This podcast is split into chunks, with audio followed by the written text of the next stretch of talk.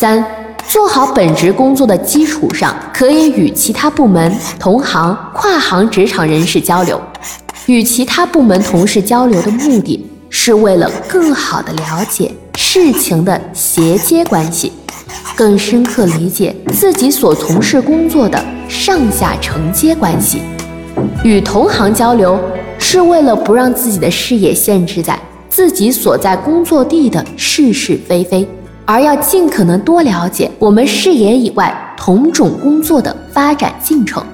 跨行交流的目的是为了拓展自己的见识，避免事业给我们带来的只缘身在此山中的错觉。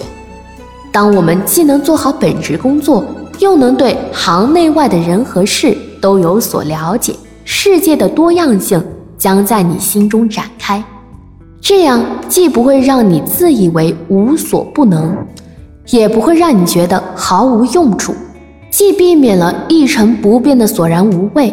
也增加了探索你新可能的欲望。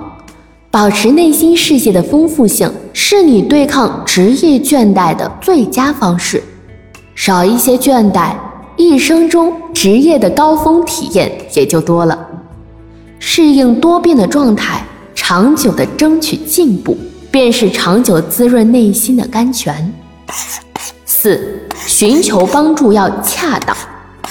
帮助别人要常态化，让明眼人帮助你时，时间上一定要间隔够长。别人已经不能清晰地记得上次帮过你的时间，是你寻求别人帮助你的最佳时机。所帮助的事一定要尽可能的简单，不重复，对提升对方能力有所帮助。时间间隔是为了尽可能降低多次帮助后带来的厌烦。简单原则是，对你而言很难实现，对明眼人触手可及。例如复印身份证，不重复就是相同的事情，不要一直让同一个人来做。如小华昨天帮助你复印过身份证，今天就不要教他了。提升对方能力有帮助，就是通过帮助你，对方也有所收获。如小华今天学会了复印身份证的方法。这些要求同时达到是很难的，因此如果一个职场上只有你一个视障者，是最佳寻求帮助的场合。所以尝试拓宽就业的视障朋友，应该说是最有可能具有这样的环境条件的。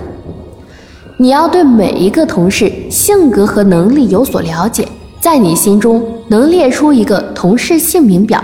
与你所需要帮助的事情表一一对应，偶尔要适当修正一下对应表的关系，最大限度实现不同时间、不同人帮助同一件事情。你一定要记住，你能做到的不到万不得已就不要让别人帮忙。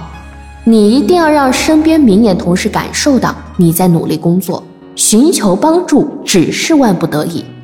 能寻求帮助的事情总结如下：你要出行，需要帮助你上公交，但一两星期只能寻求一个人，帮助一次到两次，多了很厌烦。寻找找不到的物品，一定要从来没摸过这件物品原来放在哪里，带你熟悉陌生环境一次。一个人一周内最好不要超过三次，除非对方的耐心足够，也真心肯理解你。如果你每天都要复印资料，要么强迫自己学会，要么每一天都要换不同的同事帮助你。如果需要念读资料，一定要选择字迹极少的卡片，不可让别人念书，